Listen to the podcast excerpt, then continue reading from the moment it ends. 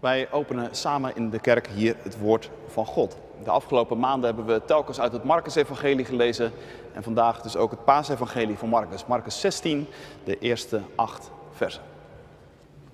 Toen de Sabbat voorbij was, kochten Maria uit Magdala en Maria de moeder van Jacobus en Salome geurige olie om hem te balsemen. Op de eerste dag van de week gingen ze heel vroeg in de ochtend, vlak na zonsopgang, naar het graf. Ze zeiden tegen elkaar: Wie zal voor ons de steen voor de ingang van het, van het graf wegrollen? Maar toen ze opkeken, zagen ze dat de steen al was weggerold. Het was een heel grote steen. Toen ze het graf binnengingen, zagen ze, zagen ze rechts een in het wit geklede jonge man zitten. Ze schrokken vreselijk. Maar hij zei tegen hen: Wees niet bang. U zoekt Jezus, de man uit Nazareth, die gekruisigd is. Hij is opgewekt uit de dood. Hij is niet hier. Kijk, dat is de plaats waar hij was neergelegd. Ga terug en zeg tegen zijn leerlingen en tegen Petrus: Hij gaat jullie voor naar Galilea. Daar zullen jullie hem zien, zoals hij jullie heeft gezegd.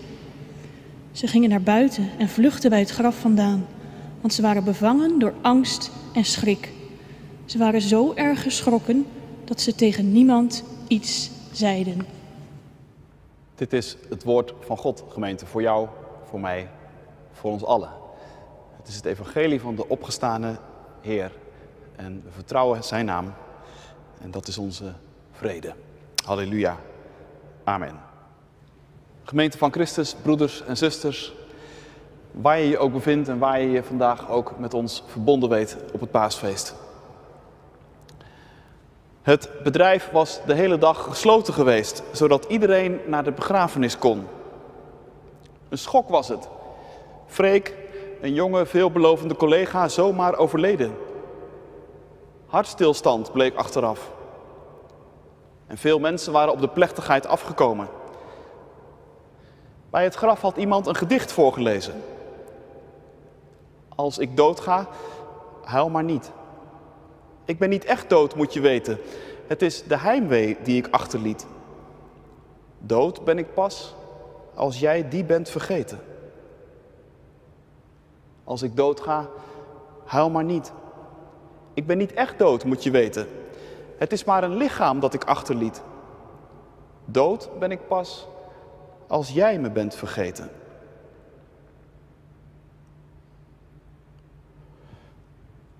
Mooi gedicht, vond je niet? vroeg Ellen aan Jeroen met wie ze meereed naar huis. Jeroen bleef stil, probeerde op de weg te letten, wist niet goed wat hij moest zeggen en wilde haar zeker niet kwetsen. Maar toen het even stil bleef, vroeg Ellen: Of denk jij daar soms anders over? Jeroen besloot eerst tot een wedervraag. Wat trof jou er zo in dan? Nou, antwoordde Ellen, het troost me dat iemand blijft bestaan in de herinnering van anderen. Zo kun je toch het verlies veel beter een plek geven en dat geeft toch moed om door te gaan? Ik vind het toch wel erg gladjes, reageerde Jeroen toen. Ik bedoel, hij is toch gewoon wel dood? Wat is dat nou toch eigenlijk voor geklets? Huil maar niet. Wie help je daar nu uiteindelijk verder mee? Het is mij veel te lief. Alsof de dood iets is dat bij het leven hoort. En dat je maar hebt te accepteren. Notabene, die goede freek die laat een vrouw en twee kinderen na. Ik zou niet weten waar ik het zoeken moest als ik haar was. En dan houden wij elkaar een beetje zoet met, ik ben niet echt dood. Nee, het spijt me, ik kan daar niks mee.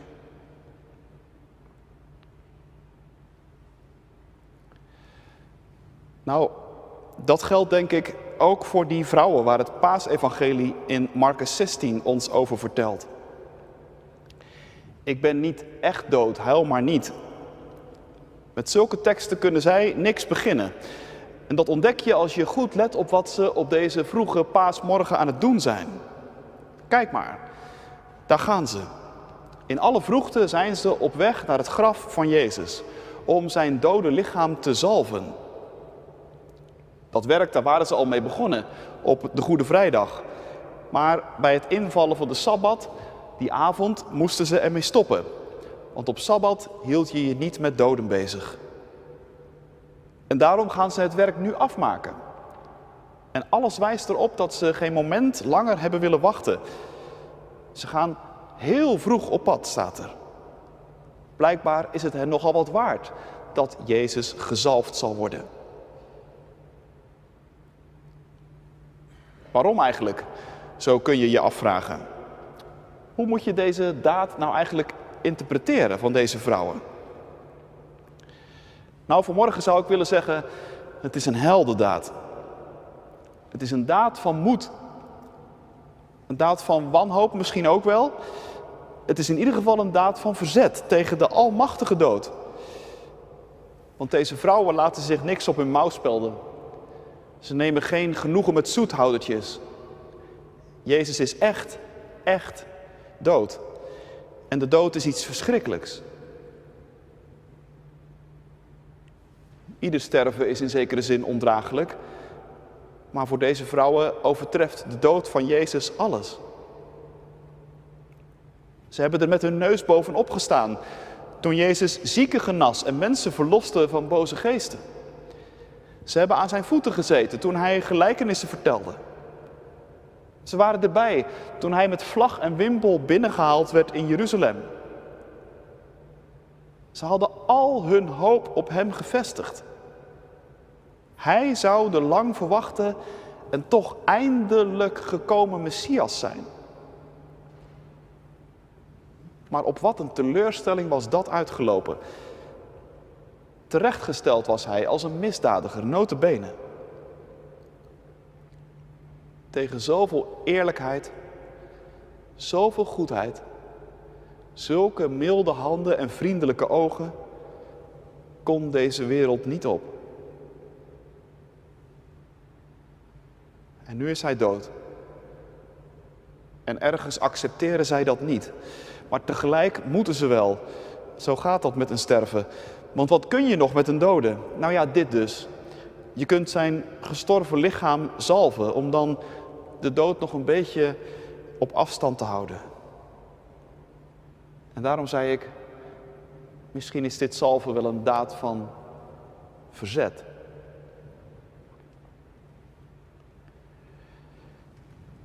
Maar nou lijkt het erop dat zelfs deze laatste daad nog op een mislukking gaat uitlopen. Want hoe moet het met die steen? Daar hadden ze even niet mee gerekend. Die ligt daar toch maar voor de ingang van dat graf. Een onoverkomelijke barrière. Als die steen niet weggehaald wordt, dan komt er van het hele plan niks terecht. Maar je voelt wel aan. Werkelijk alles wordt deze vrouwen bij hun handen afgebroken. Eerst Jezus dood, nu nog dit. Die steen voor dat graf, dat is meer dan zomaar een lastig in de weg liggend stuk graniet. Je zou kunnen zeggen, deze steen markeert het eindpunt van een leven. Het is een barrière waarop zelfs de laatste goede bedoelingen en plannen doodlopen. En daarom is er maar één vraag. Wie? Wie zal voor ons de steen van de deur van het graf afwentelen. Ja, dat is natuurlijk ook meteen een enorme vraag, want één ding hebben die vrouwen heel goed door, zij kunnen dat zelf onmogelijk.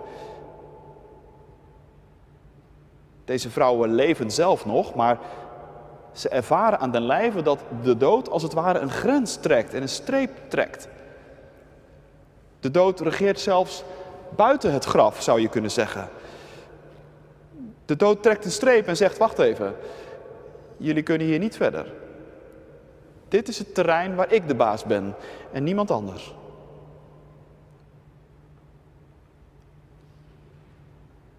Ik dacht, sommigen van ons weten volgens mij heel goed wat dat is.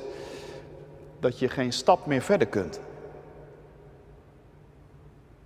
Dat je ervaart hoe machtig de dood is, terwijl je zelf nog leeft.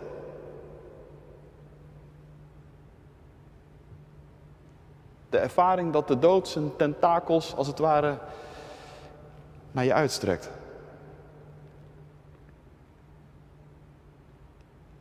Loop maar eens een paar dagen rond in een ziekenhuis. of in de Hoogstraat, dan merk je hoe de dood zich uitstrekt, het leven in, terwijl we nog gewoon leven. En dan de vragen die dat met zich meebrengt natuurlijk. Jezus, als u dan leeft, waar dan en hoe dan? Ja, zulke vragen kunnen als een molensteen op je hart gaan liggen. En wie zal je daarvan verlossen?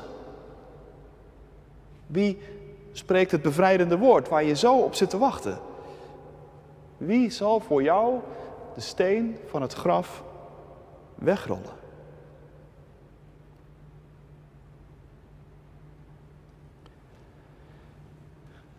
Weet niet of het je wel eens eerder opgevallen was, maar in het paasevangelie zoals Marcus de evangelist het ons vertelt, is dit het enige dat we uit de mond van de vrouwen horen. Wie zal voor ons de steen van het graf wegrollen? Dat is dus, en heel begrijpelijk, het probleem waar zij helemaal op gefocust zijn.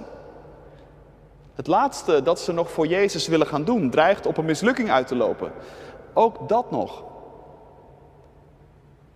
Dat moet je vanmorgen even goed op je in laten werken. Dit is misschien wel het enige wat er van ons mensen in de richting van de dood nog gezegd kan worden. Jezus is gestorven. De steen markeert het definitieve eindpunt en verder dan de dood komen wij niet.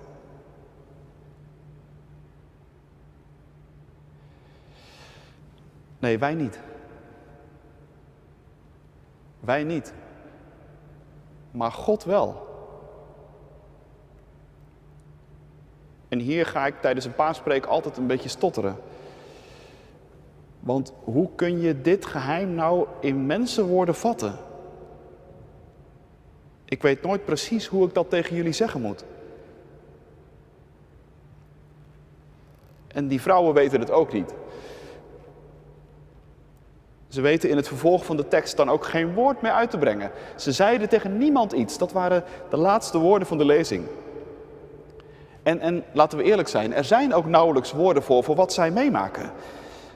Wat ze zien en wat ze horen, dat is onvoorstelbaar. Hier had niemand op gerekend.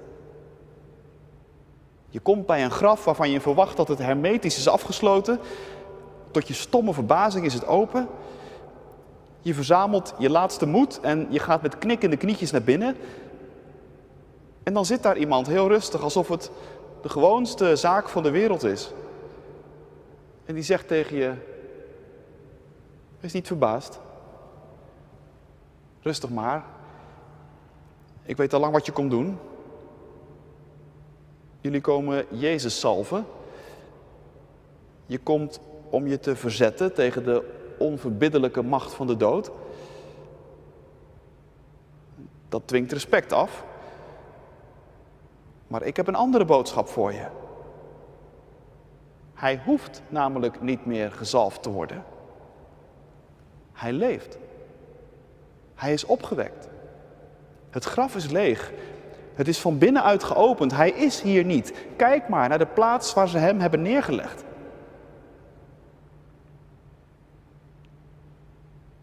Dit is natuurlijk onvoorstelbaar wat hier gebeurt.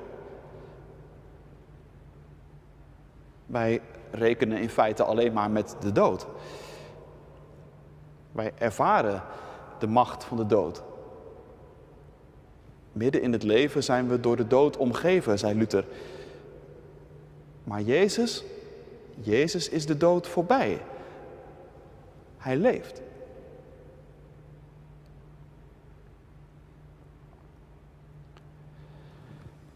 Ja, hoe reageer je nou op zo'n boodschap? Wat, wat, wat moet je met zo'n ervaring? Nou, die vrouwen bij dat graf, die weten zich dus geen raad. Marcus gebruikt letterlijk het woord trauma in het Grieks, dat wij ook kennen. Het is voor deze vrouwen een traumatische gebeurtenis. Ze weten dan ook niet hoe gauw ze hier moeten wegvluchten. Dit is niet te hanteren. Weg hier. Weg van deze plek waar alles op zijn kop gaat, waar niks klopt. Weg van deze bizarre omgeving, waar allemaal dingen gebeuren waar geen mens rekening mee houdt.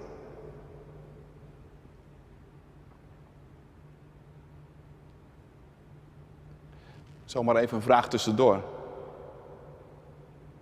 Heb je zo wel eens Pasen gevierd?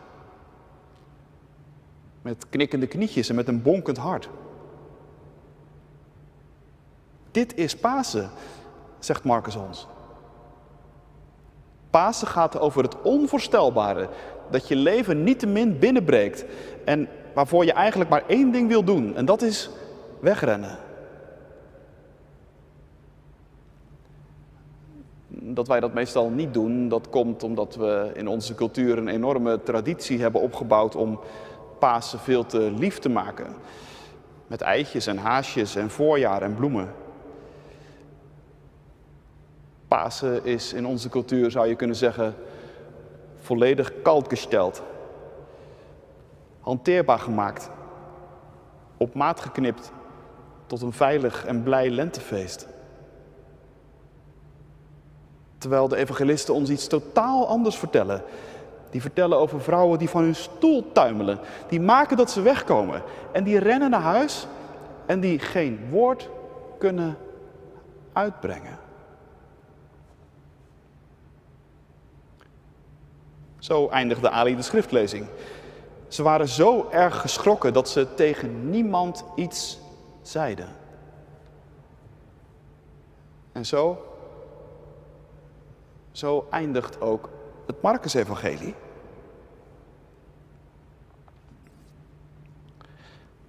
Nou, zeg je misschien, wacht even, in mijn Bijbel komt er nog een stuk achteraan. Ja, dat klopt. Maar dat stuk is niet van Marcus. Dat is er later aan toegevoegd. In veel Bijbels staat het ook tussen haakjes. Of er staan wat sterretjes of een streep tussen. Dat is niet een of andere moderne theorie. Maar dat kun je gewoon merken als je gaat lezen. Die versen 9 tot en met 20 zijn een soort samenvatting van getuigenissen van Pasen uit andere evangeliën. Ze zijn er later aan toegevoegd. En Marcus, Marcus vertelt ze niet. Marcus eindigt zijn evangelie met vrees en beven, zou je kunnen zeggen. Hij wil dat het ongehoorde van Pasen vanmorgen heel goed tot ons doordringt. De dood is overwonnen. Dat is zo'n ongehoord verhaal dat wegrennen de enige mogelijkheid lijkt.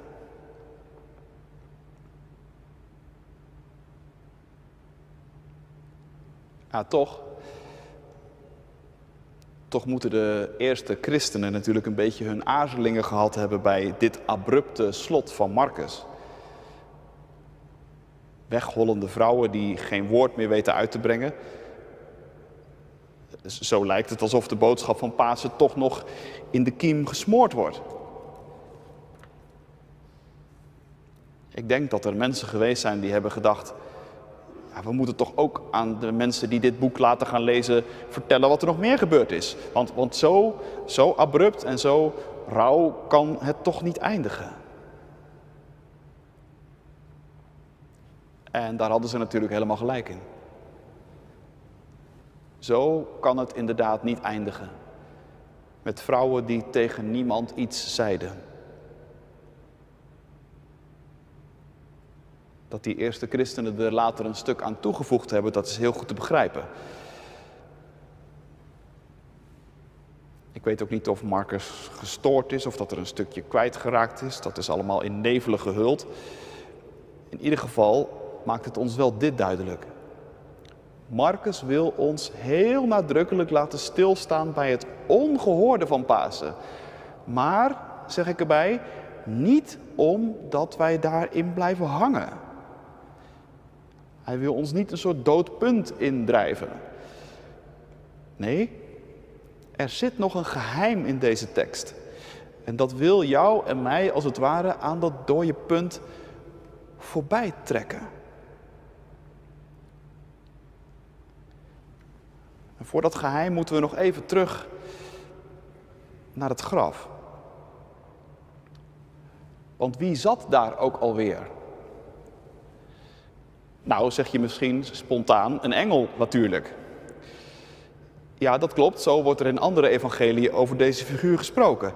Maar Marcus schrijft niet een engel, Marcus schrijft een jonge man. En dat is in het Grieks een totaal ander woord. Dat is dus een heel opvallend detail. Een jonge man als getuige van Pasen. Was het dan geen engel? Vast wel.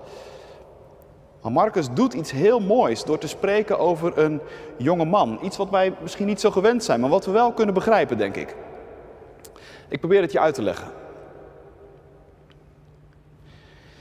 Die jonge man, die komt in het Marcus-evangelie één keer eerder voor. In hoofdstuk 14. Als alle discipelen Jezus verlaten hebben en gevlucht zijn, dan is er in het donker nog eentje over die hem volgt. Een zekere jonge man staat er. Wakker geworden door het kabaal waarschijnlijk, heeft hij snel een linnen kleed omgeslagen en is hij de stoet van soldaten met Jezus gevolgd. Maar toen dreigden die soldaten hem ook te grijpen. En toen dreigde ook hij slachtoffer te worden. En toen wist hij niet hoe snel hij moest maken dat hij wegkwam. Kleed waaraan ze hem meetrokken, dat liet hij voor wat hij was. En naakt vluchtte hij de nacht in. Kun je allemaal lezen in Marcus 14. En nu zit hier dus weer een jonge man. En ook deze jonge man heeft een linnen kleed om, staat er. Lang en wit staat er speciaal bij. Nou, ik denk eerlijk gezegd dat kan geen toeval zijn. Die twee jonge mannen die moeten iets met elkaar te maken hebben. En veel Bijbeluitleggers menen dan ook dat die jonge man uit hoofdstuk 14 Marcus zelf is. Hij die probeerde om Jezus te volgen nadat iedereen hem verlaten had, maar die toen het erop aankwam toch het hazenpad koos en het zekere voor het onzekere nam. En nu, in hoofdstuk 16, keert die jonge man dus terug. En portretteert Marcus zichzelf opnieuw. Beetje, dacht ik, zoals Rembrandt het later ook vaak doet als hij Bijbelverhalen schildert. Regelmatig zet hij dan ook ergens tussen de figuren zichzelf op het doek. Zoals bijvoorbeeld heel duidelijk bij het beroemde verhaal van de verloren zoon. En zo maakt Rembrandt zichzelf als het ware onderdeel van het hele gebeuren. Net zoals Marcus zichzelf onderdeel van het gebeuren maakt. Het is alsof hij tegen ons zeggen wil: kijk, hier ben ik weer. Ooit vluchtte ik naakt de nacht in, weg van Jezus, bang voor mijn hachje. Maar dat is nu veranderd. Ik ben veranderd. Ik ben gedoopt. Ik heb een lang wit kleed aangekregen als een teken van vergeving. Ik ben er weer helemaal bij. En ik ben het teken en het bewijs voor jou dat angstige en weglopende leerlingen niet zomaar door Jezus worden afgeschreven. En laat dat voor iedereen die mijn boek leest tot in 2021 toe een bemoediging zijn. Twee hoofdstukken geleden maakte ik me nog zo snel als ik kon uit de voeten. Bang om eraan te gaan. Maar hij heeft me opgezocht. En hij heeft me tot een getuige van het leven gemaakt.